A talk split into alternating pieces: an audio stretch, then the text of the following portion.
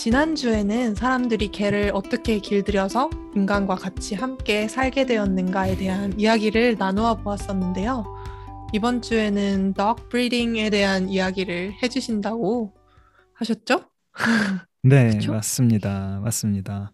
우리 시호님께서 말씀해 주셨듯이 지난 시간에 이 구석기 시대 수렵 채집 시절의 사람들이 어, 늑대와 어떻게 처음 이제 같이 살게 되었고 또 개가 개가 되어서 뭐 가축화가 되었다 했던 이야기를 했었는데 네. 어, 제가 이제 한 가지 좀 덧붙일 이야기가 있어요. 이 AS 시간인데요. 아, 네. 오, 어, 음. 한 2017년에 이 프린스턴의 연구팀에서 개는 이제 늑대와 달리 사회성을 향상시키는 그런 유전자가 있다라는 연구 결과를 발표를 했어요. 오. 네, 그러니까 이제 개가 사회성이 유달리 높은 데에는 어떤 유전적인 요인도 있다 라는 주장이 나왔습니다. 그래서 이거를 좀 한번 오. 소개를 시켜드리고 싶었네요. 오, 그럼 그 음, 사회성도 그렇군요. 유전, 어, 유전에 있는 거였군요. 사람한테도 네, 유전적인 사람한테도 비슷한 게 있나요? 방금 말씀드린 이 개에 있는 유전자가 사람한테도 있는데요. 오. 그렇구나. 네, 그 유전자가 이제 뭔가 고장 나면 또 역시 사회성에 좀 문제가 생기는 음, 어, 라고 음. 이 논문에서 또 밝혔습니다. 네. 오. 오, 신기하다. 네. 근데.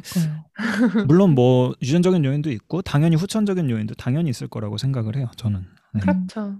모든 게 네. 한 가지로만 결정되는 건 일단 다 오답이라고 보통 답을 찍으면 되거든요.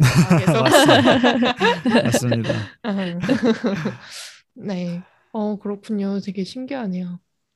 네. 그래서 오늘 이제 시작하려던 dog breeding 아, 이야기, 육종 네. 이야기를 조금 이제 아, 다시 본격적으로 그렇죠. 시작을 해보려고 하는데 아, 어, 일단 이 개를 사람들이 이제 가축화를 한 다음에 네. 사람들이 아마 그냥 개를 키우기만 하지는 않았을 것 같아요. 뭐 하긴 그냥 그렇게 하기에는 걔가 너무 귀여우니까 아 사랑에 빠져서 단순히 이제 키우는 거 이상으로 조금 그런 유대 관계를 형성하지 않았을까 그렇죠. 맞죠, 맞죠. 지난 시간에 우리. 테라피독 얘기도 했고 네 강아지가 귀여우니까 거기서 얻는 정신적인 그런 효과도 엄청나고 하긴 합니다만 그래도 네. 약간 늑대의 친구로서 뭔가 또 이렇게 사냥 같은 거 할 때 도움도 주고 그러지 음. 않았을까요? 어, 맞습니다. 맞습니다. 그랬을 것 같아요. 이런 개, 뭐 정확히 말하면 늑대라고 해야 될지, 뭐 원형의 개라고 해야 될지 조금 음. 엄밀하게 얘기하기는 어렵지만 그냥 개라고 얘기를 하겠습니다. 편의상. 음. 네, 그래서 이 개를 어떻게든 사냥에 사용하거나 뭐 여러 사람에게 도움이 되는 방향으로 아마 사용을 하려고 했던 것 같아요. 음. 그리고 또 뭐 이제 시간이 좀 흘러서 신석기 시대가 시작되는데 또 이때는 사람들이 개를 뭐 양이나 소떼를 관리하는데 사용을 하기 시작했을 수도 있어요. 비단 오. 사냥뿐만이 아니라 양치기계. 어, 맞습니다. 양치기 개죠. 셰퍼드. 오. 그래서 양치기 개들은 어떤 특징을 가지는 가지기를 원했을까요, 사람들이? 일단 양치기계니까 뭔가 양을 잘 몰 수 있게 잘 뛰어댕겨야겠죠? 그렇죠. 어, 음. 막잘 또- 뛰어댕겨야겠죠. 그러고 사람이 지도하는 대로 안 뛰어댕기면 그것도 또 문제가 있으니까 그렇죠. 그래서 사람 말을 좀 그렇죠. 잘 알아듣고 순정적이면서 좀 똑똑해야 되지 않을까요? 어, 어, 맞습니다. 네. 맞습니다. 그래서 이렇게 목축을 하는 사람들이 아마 시원님이 방금 말씀하셨던 그런 특징, 영리하고 활동량도 음, 네. 많고 그런 이제 개들을 선호를 했을 것 같아요. 음. 네. 그러다 보니까 이제 자연스럽게 좀 영리하고 똑똑한 아 죄송합니다. 영리하고 활동량이 많은 개들을 조금 더 잘 돌봐주면서 또 어. 걔네들을 교배를 시켜서 뭔가 더 똑똑하고 활동량이 많은 개를 원했을 것 같고 그거 완전 어. 보더콜리네요. 맞습니다. 그렇게 이제 아? 계속 계속 예, 영리하고 또 이렇게 활동량이 많은 개들을 어, 교배를 시키다 보니까 결국 뭐 보더콜리 같은 개가 어. 등장을 한 거죠. 어, 어, 그냥 던져봤는데 진짜였구나.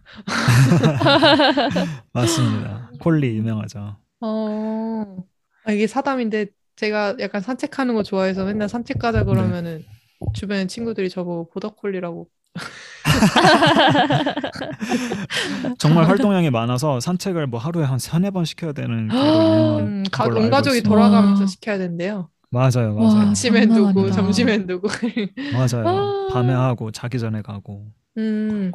맞아요, 맞아요. 아니, 그러면 어쨌든 그런 보더컬리의 특성이 사실 약간 거슬러 올라가 보면은 사람들에 네. 의해서 그렇게 됐다는 거네요. 그러면. 그렇죠. 뭔가 사람들의 필요에 의해서 개 이런 어. 품종들이 생겨났다는 걸 여기서 한번 엿볼 수가 있어요.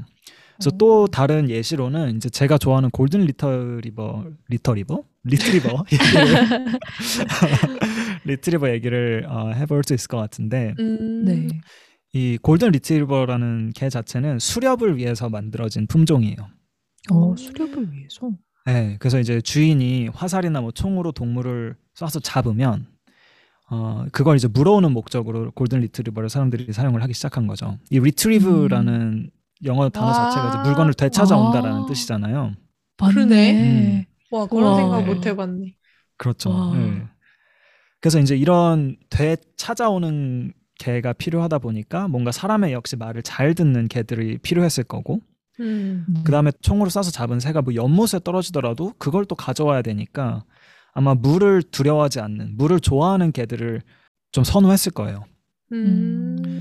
그래서 이렇게 이런 여러 가지 특징들을 가진 개들을 계속 교배하고 또 자식을 낳고 하다 보니까 결국 지금 우리가 아는 리트리버 자체도 사람 말을 굉장히 잘 듣고 또 물을 되게 좋아하는 그런 견종이 된 이유를 사람의 필요에 의한 역사에서 찾아볼 수가 있는 거죠.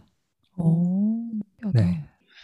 지난 시간에 잠깐 말씀드렸지만 이렇게 뭔가 유전이 되는 형질을 선택을 해서 품종을 개량하는 과정을 육종이라고 얘기를 하는데요. 음. 네. 어, 이 1800년대에 들어서는 이 육종, 이 더그 브리딩이 서구에서 굉장히 큰 인기를 끌게 됐다고 해요. 음. 부를 좀 과시하는 목적으로 많이 했던 것 같은데 아무래도 개를 키우려면 돈이 많이 들다 보니까 아. 네. 어, 그런 하나의 트렌드로 좀 자리를 잡게 됐던 것 같아요. 음. 그리고 트렌드에 이제 편승해서 영국이나 미국에서는 이제 영국 애견 클럽, 뭐 미국 애견 클럽, 뭐 케넬 클럽이라고 부르는 이런 것들이 1800년 중반에 이제 설립이 됐고 어. 또 지금까지도 네. 또 지금까지도 이제 매년 이런 더그 쇼를 개최를 하면서 뭐 가장 예쁜 품종의 개라던가 그 오. 품종에서 뭐 가장 예쁜 개, 뭐 새로운 품종의 개를 선보이는 그런 자리들이 만들어지기도 하죠. 오. 참 신기한 일을 하네요. 전 그 뭐냐 불독? 불독이 영국 거라는 거는 들어봤는데 음. 음, 음, 음. 뭔가 꼭 개 얘기는 아니긴 한데 이렇게 꼭 품종을 개량을 해가지고 네. 저는 무슨 품종 개량까지는 잘 모르겠고 가장 예쁜 품종의 개 하니까 생각났는데 무슨 네. 가장 아름다운 양 대회 뭐 약간 아니면 아, 가장, 있나요? 가장 아름다운 호박 대회 뭐 이런 거 아. 보면 되게 기사를 많이 봤어요. 아니면 가장 크고 맞아요, 탐스러운 맞아요. 호박 대회. 맞아요. 맞아요, 맞아요. 아 그런 것도 있는 것 같아요. 그니까요. 그리고 이런 이런 일을 참 좋아하나 봐요. 서구 사람들이. 제일 예쁜 그러게 거. 말이에요. 음, 품종 막 그러니까- 개량해가지고. 네, 그러니까 왠지 그런 가장 예쁜 호박, 가장 큰 호박 대회에서도 아마 비슷한 이런 품종 개량 방법이 사용될 것 같아요. 음, 그렇겠죠. 어, 뭐 큰 호박들끼리 또 이렇게 수술 암술 이렇게 해가지고 또 더 큰 호박을 만들려고 하고 뭐 그런 음. 이제 품종 개량이 그러니까 결국에는 뭐 개에만 당연히 국한된 게 아니라 뭐 식물에서도 활발히 일어나고 있는 거죠. 어, 맞아요. 그, 네, 그 뭐냐, 오이, 오이 고추. 그런 것도 음. 다 그런 거 아닌가요? 제가 되게 좋아하는 어. 건데. 그렇죠. 어떻게 보면 그렇게 아. 서로 다른 종을 교잡하는 것도 품종 어. 개량이라고 볼 수가 있는 거죠. 오, 음, 음. 그렇구나. 그- 그래서 우리나라에서도 굉장히 이 품종 개량으로 유명하신 분이 한 분 계시는데 우장춘이라는 이름 한번 다들 아마 들어보셨죠? 네, 그 들어본 수, 것 같아요. 수박 씨 없는 수박 맞죠? 어 맞아요, 맞아요. 오, 네, 맞습니다. 되게 디테일하게 하시네. 맞습니다, 맞습니다. 어 이제 이 우장춘 박사님이 특히나 이제 이 배추의 어, 품종 개량에 굉장히 이제 권위자로 세계적으로 굉장한 권위자로 알려져 있고 오, 역시 그래서- 한국인. 네, 역시 그래서- 맞습니다. 우리 김치 담궈 먹으려면 배추가 필수적이기 때문에 어 그래서 이제 옛날에 우리 토종 배추들은 조금 맛이 없거나 뭐 좀 품질이 떨어지는 경우가 많았다고 하는데 이 우장춘 음. 박사님께서 이 배추의 품종 개량에 굉장히 많은 힘을 쏟으셔서 지금의 어떤 탐스럽고 맛있는 네. 배추가 만들어졌다고 하더라고요. 오, 너무 박사님. 감사하다. 감사한 그러니까요. 마음이. 압도적 감사. 맞습니다. 그, 그 외에도 뭐 품, 어, 이 배추랑 양배추를 서로 교잡을 시켰을 때 유채꽃이 만들어진다. 뭐, 저도 이건 전혀 몰랐는데? 이 배추랑 양배추를 메이팅을 하면은 그런 유채꽃이 만들어진다고 하더라고요. 너무 신기하다. 정말 신기하죠. 어, 네. 그러면 그 방향 방향이 왼쪽 방향도 성립한 유채꽃이 피어 있는 애들은 아 이- 아닙니다. 아니, 그건 아니죠, 아닌 것 아니죠, 같아요. 아닌 것 같아요. 네, 배추랑 유채- 양배추를 유채겠죠, 했을 때 걔네는. 유채가 만들어지는. 네, 네, 아, 맞습니다. 신기하다. 그래서 이런 저도 이건 전혀 몰랐는데 어, 굉장히 유명한 그런 세계적으로 유명한 일들을 해내셨다고 하고 음. 그다음에 이제 씨 없는 수박도 제가 뭐 잠시 찾아봤었는데 이 네. 씨 없는 수박을 사실 처음 만든 사람은 일본 사람이라고 하더라고요. 아 그래요? 네, 그래서 우장춘 박사님께서 처음 만들었다고 흔히들 알고 있는데 일본에서 처음 만들어졌다라고 어 그게 정확한 사실인 걸로 알고 있습니다만 어. 우장춘 박사님도 씨 없는 수박을 보편화하는데 아마 일을 하셨던 걸로 알고 있어요. 음. 어, 그렇군요. 네.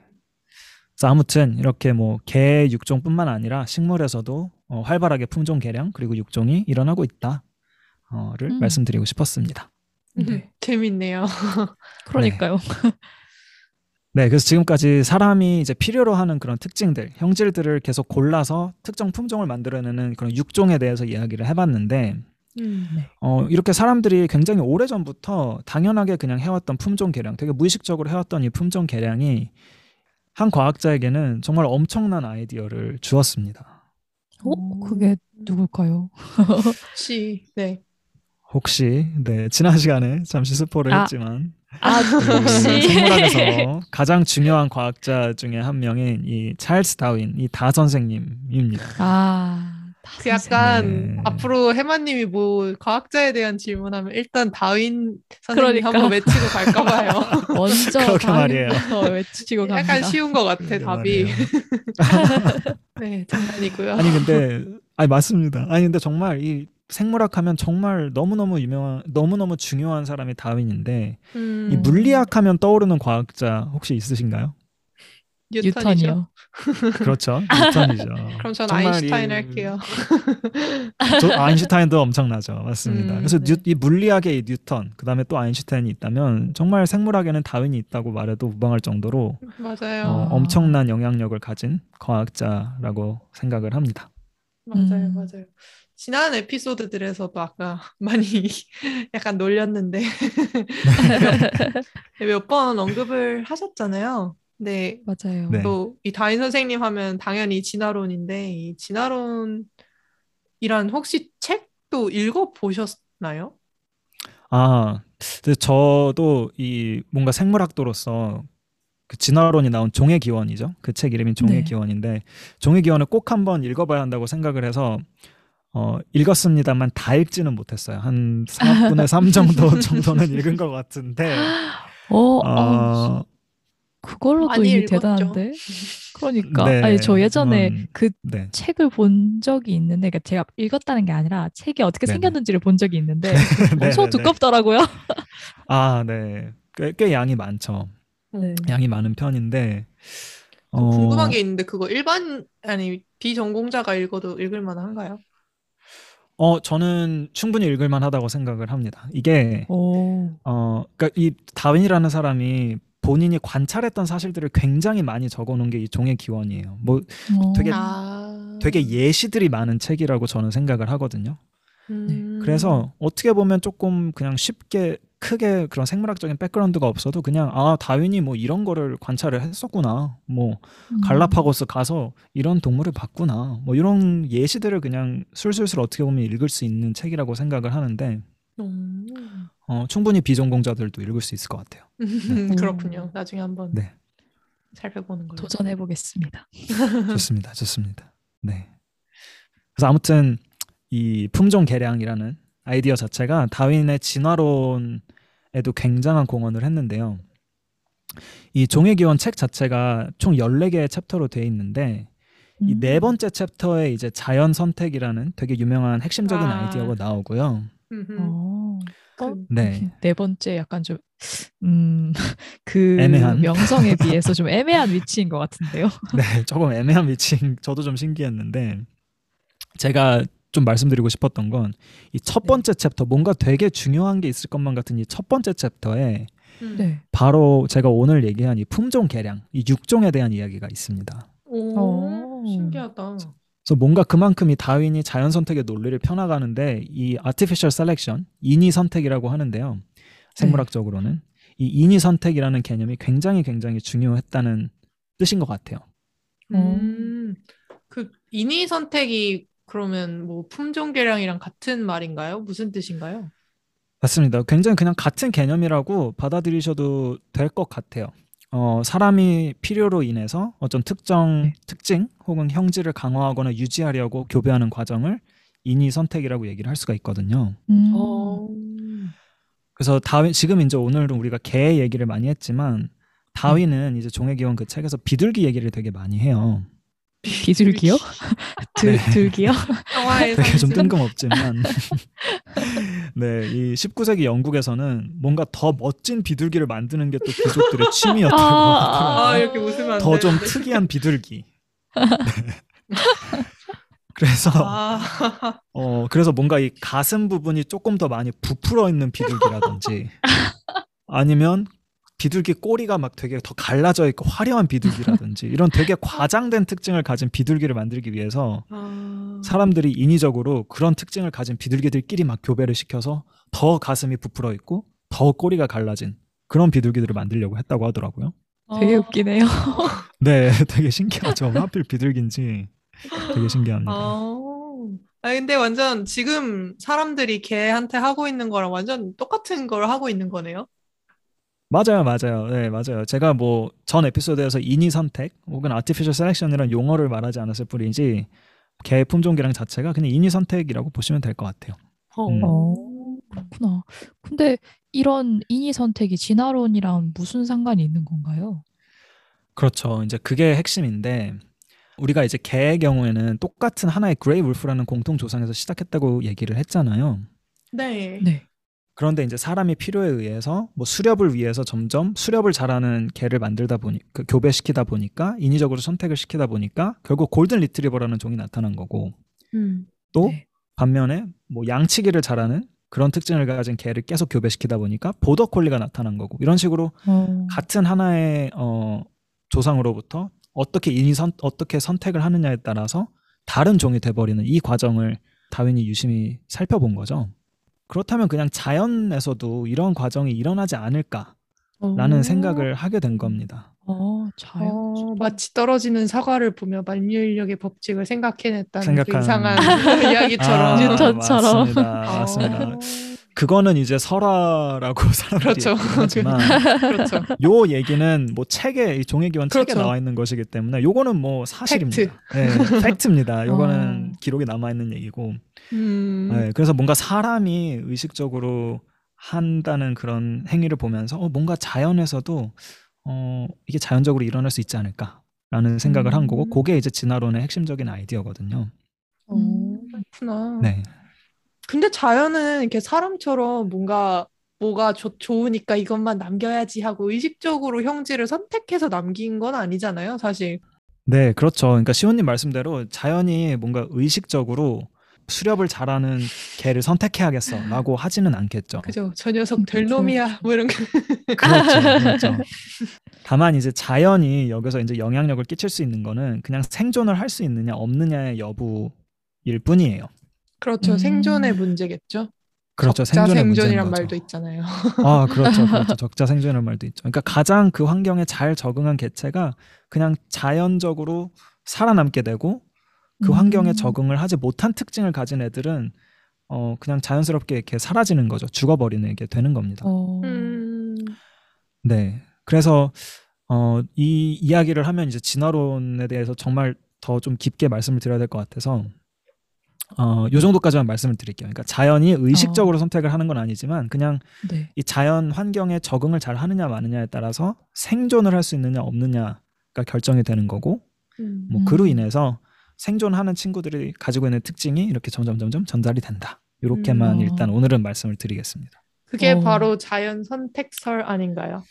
그게 이제 바로 자연 선택설인 거죠. 네. 챕터 어. 4. 맞습니다. 맞습니다. 챕터 오, 4입니다. 네. 이렇게 음. 그렇구나. 그렇습니다.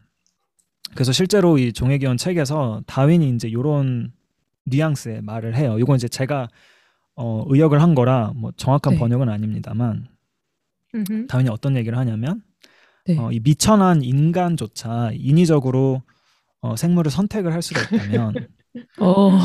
어. 이 영겁의 시간 동안 자연의 선택이 불러올 변화에는 정말 한계가 없을 것이다.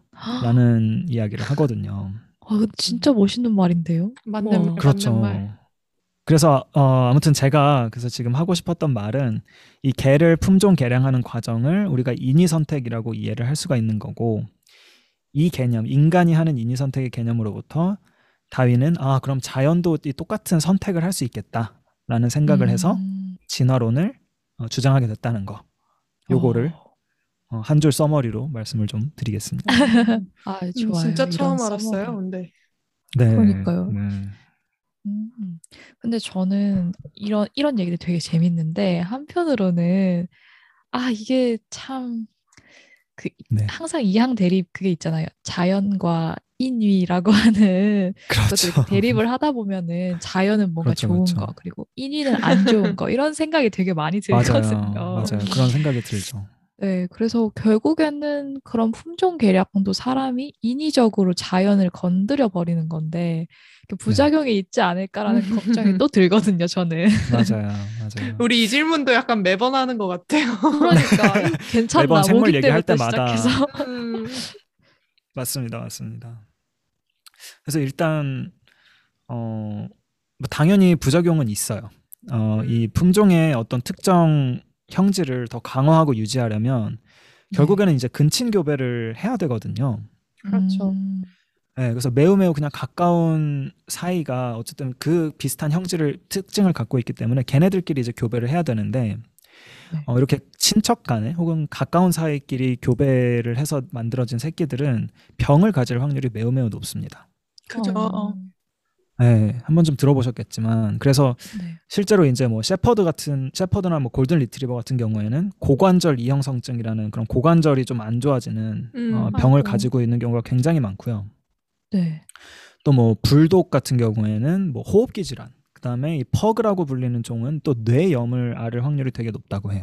아이고. 음, 네, 저 저는 그 강형욱 씨의 그, 네, 그 강아지 뭐지? 훈 뭔가 뭐라 우리 강아지가 달라졌어요. 그런 비슷한 프로그램 맞아요, 있잖아요. 맞아요. 그거 걔는 훌륭하다라는 아, 프로그램 맞아요, 맞아요. 최근에 아, 전 맞아요. 정말 즐겨봤는데 네, 저 저도 그 훈육 쪽에 관심이 좀 있어가지고 어쨌든 기르려면 그걸 먼저 알아야 될 것 같아서 몇번 그렇죠, 봤는데 거기서 보니까 불독 편에서 그 가 불독은 만나고 한 1년 정도만 딱 행복할 거고 그 이후로는 계속 병수발하는 음. 삶일 거다라고 말씀을 하시는 걸 들었거든요. 그래서 음 맞아요, 되게, 맞아요. 되게 병이 많은 종이라고 들었어요. 그래서 어, 아, 네, 이- 몰랐네. 음, 그런 굉장히 고도로 품종, 품종화된 그런 품종들은 병이 많다고 얘기를 많이 들었었는데, 네, 그리고 사람한테서도 그런 게 있다고 얘기는 들었던 것 같은데, 사실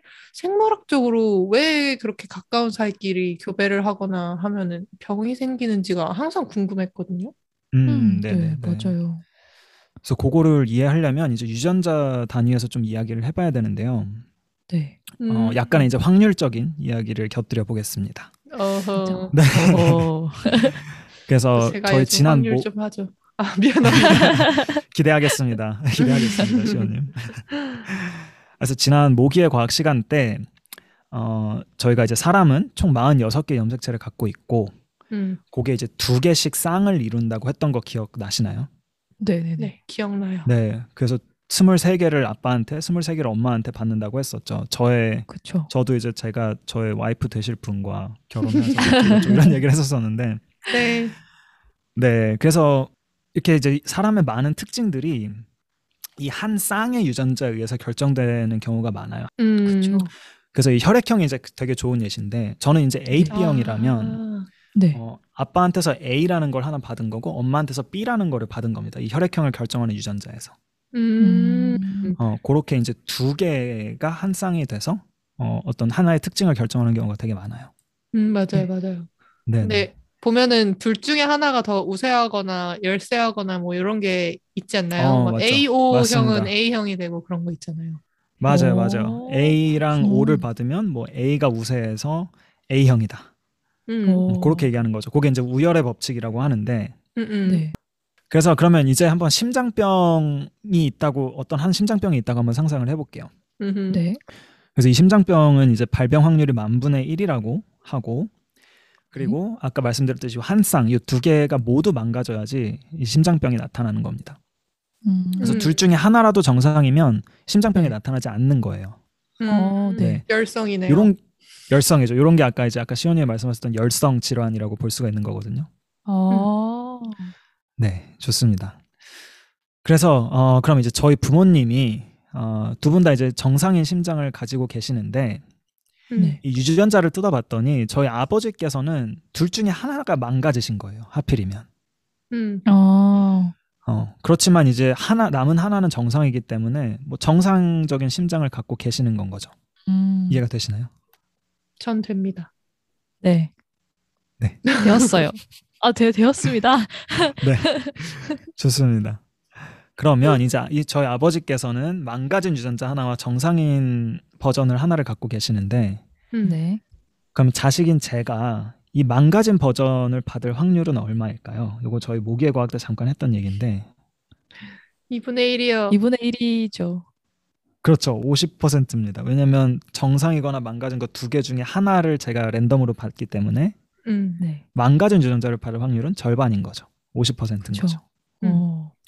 그 만약에 이제 제 여동생이 있다고 했을 때제 네. 여동생이 그럼 아빠한테 그 망가진 유전자를 받을 확률은 똑같이 똑같이 50%. 똑같이 50%일 거예요. 네, 음. 네. 맞습니다. 맞습니다. 자, 그러면 여기서 이제 저랑 제 여동생이 결혼을 해서 아이를 낳는다면 으악. 네. 아, 일단 음, 가정이니까. 가정을 했을 때 저는 뭐 음, 음, 여동생도 네. 없습니다만. 가정을 했을 때 어, 그래서 저와 제 여동생 사이에서 태어난 아이가 네. 망가진 유전자 두 개를 모두 받을 확률은 네. 25%. 그렇죠. 제가 어. 50%, 제 여동생이 50%, 그 요럴 때는 확률을 곱해야 되기 때문에 곱해서 제 음. 자식이 그 두 가지 망가진 버전을 모두 가질 확률은 25%가 됩니다. 어. 반면에 우리 가족 구성원이 아닌 어떤 사람과 결혼을 한다고 하면 이게 제가 앞서 드린 숫자랑 조금 안 맞을 수는 있는데 그 가족 구성원이 아닌 사람이 이 망가진 유전자를 하나라도 갖고 있을 확률이 뭐 천분의 일이 된다고 그냥 가정을 해보죠 또. 어, 그랬으면 저와 그 사람 사이에서 낳은 자식이 망가진 유전자 두 카피를 모두 갖고 있을 확률은 2분의 1 곱하기 1000분의 1 해서 2000분의 1이 되는 겁니다. 음. 네. 그러니까 여기서 이제 제가 말씀드리고 싶은 건 저와 제 여동생이 결혼했을 때 제 자식이 유전병을 갖고 있을 확률이 현저하게 어, 높다는 거죠. 이렇게 확률적으로 생각을 했을 때 현저히 높다는 걸 우리가 계산을 해볼 수 있다는 겁니다. 음. 어, 그렇군요. 그리고 조금 다른 식으로 설명을 드리자면 이미 우리 가족 구성원의 유전자 풀 안에 망가진 유전자가 있는 상태라면 가족이나 친척끼리 결혼을 했을 때 누군가가 그 망가진 유전자를 두 개를 받을 확률이 매우 높아진다는 겁니다. 그렇게 이해를 하셔도 될 것 같아요. 어. 그러니까 이게 물타기를 계속 해가지고 검정색 잉크가 색이 옅어져야 되는데 계속 계속 계속 검정색 성분이 들어있는 잉크들끼리 더하고 더하고 하면은 맞습니다. 아. 빨리빨리 어, 정확한 안 좋은 네, 비유예요. 빨리빨리 네, 안것 같아요. 밝아지는 거죠. 예. 맞습니다, 맞습니다. 네, 어. 이해가 되셨나요, 부제님 혹시? 어, 저 지금 너무 이해가 잘 돼가지고. 아, 약간- 다행입니다. 어, 어, 놀랍다. 네, 그래서 이렇게 결국 이제 개를 품종 개량하는 과정에서 이런 근친 교배가 많이 일어나다 보니까 음. 어, 이런 네. 유전병이 어쩔 수 없이 좀 많이 일어나게 된다. 그런 걸 이제 아. 생물학적으로 한번 풀어봤습니다. 아, 아, 이게 항상 궁금했던 부분인데 약간 네, 솔루션을 주셔서 감사하고요. 네, 그러면 이제 슬슬 오늘 이야기를 마무리할 시간이 된 것 같아요. 네, 맞아요. 음, 네, 오늘 너무 재밌었는데, 우리, 우리 모두의 귀요미 강아지들이 어떻게, 어떻게 인간과 함께 살게 되었는지에서부터 품종을 어떻게 개량을 했고, 또 그에 얽힌 크고 작은 문제들에 대해서까지 음, 그 네. 상상하는 것만으로도 약간 심장 심장아 나대지 마 스러웠던 네 그런 내용이 오갔던 하나였던 것 같습니다. 네. 그래서 맞습니다. 저번에 호주의 과학 시간에 제가 아직도 뒤끝을 가지고 있는데 죄송합니다. 네, 기, 귀여운 귀여운 거 좋아하신다고 직접 밝히셨던 우리 무제님께서 네. 분명 무제님께는 다 좀 재미있었던 이야기였겠지만 또 잔인하게도 이 중에 하나를 골라야 하는 또 무제의 원픽 시간이 있지 않습니까? 아, 그렇죠, 그렇죠. 아, 항상 이 시간만 오면은 제가 진짜 머릿속이 복잡해져요. 아, 이 중에 뭘 골라야 되지? 이러면서. 네, 그래서 오늘은 진짜 어렵네요. 음 하지만 선택을 내려주시죠. 오늘 가장 재미있게 아. 아니면 가장 신기했던 뭔가 내용 한 어. 가지를 뽑아 주시죠. 아, 그러면은 오늘 무제의 원픽은 네. 바로 다윈의 자연 선택설이 나오게 된 과정이라고 할 수 있습니다. 아 좋습니다. 어, 사실 저는 제가 이거를 꼽은 이유가 아까 그 해마님께서 의역을 해주셨던, 그러니까 번역을 해주셨던 네. 그 말이 너무 멋있는 거예요.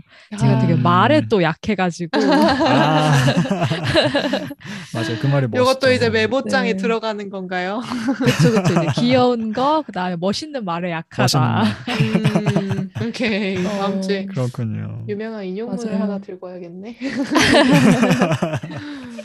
그리고 또 아. 모르겠어요. 저는 그 대목에서 자연하고 인위가 되게 연결되어 있고 또 네. 다윈이라는 중요한 과학자가 어떻게 그런 대단한 설을 만들게 되었는지 과정을 사실 저는 잘 몰랐는데 알게 네. 되어서 그것도 되게 유익해서 그래서 이제 무제의 원픽으로 꼽게 되었습니다. 아, 음. 너무 좋습니다. 저도 너무 그걸 꼽아주신 게 너무 감사한 게 사실 오늘 개 이야기 뭐 이렇게 타이틀을 잡았지만 네. 그 artificial selection 이야기를 하고 싶었어요. 아, 네, 그렇기 때문에. 사실 제 이야기에 탈을 쓴 네. artificial 그렇죠. selection. 그렇죠. artificial selection이란 개념에 대한 얘기를 하고 싶었는데 그게 또 재미있고 또 흥미롭게 들으셨다니 좀 너무 감사합니다. 어, 저는 사실 약간 아까 그 얘기가 되게 흥미로웠어요. 그 처음에 인위 선택설 뭔가 그런 아막 dog breeding 이런 거 얘기할 때 약간 네. 비둘기 아 맞아요. 비둘기 이야기. 그 영국에서 했다던 어 진짜 처음 맞아요. 들었어요. 아 그게 정말 아. 그것도 진짜 신기하죠. 아 이거 음. 유튜브에 그런 비둘기 동영상이 있어요. 막 어. 미치겠다. 네, 너무 좋아요. 네 좋습니다. 어, 무제님의 원픽 한번 들어봤는데 저는 사실 우리 청취자 여러분들의 원픽도 되게 궁금하거든요. 그래서 어떤 이야기가 재미있으셨는지 댓글을 통해서 남겨주시고 공유해 주시면 정말 정말 좋을 것 같습니다. 저희 소통 소통. 원하고 있습니다. 네, 소통을 저희, 원하는 팝콘 과학. 맞습니다. 저희 인스타랑 블로그 있는 거 잊으신 거 아니죠? 네, 매주 재밌는 게시물들이 올라오니까 어, 확인해 주시면 감사할 것 같습니다.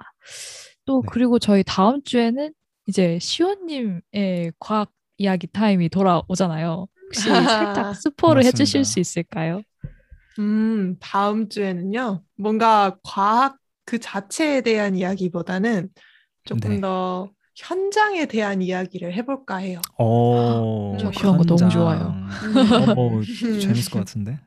그러니까요. 네, 그래서 제가 제 전공을 하기 때문에 해볼 수 있었던 다양한 경험들에 대해서 이야기를 어. 해본다 정도로 생각하시면 될 것 같은데, 오, 오, 오, 되게 기대되는데요. 되게 재밌을 그러니까요. 것 같아요. 아, 그런가요? 재밌는 썰풀이 시간이 되지 않을까? 네, 저 너무 맞아요. 기대가 됩니다. 맞습니다. 재미. 재밌게 포장해 와 보겠습니다. 좋습니다, 좋습니다. 청취자 여러분들도 많이 기대가 되실 것 같은데요.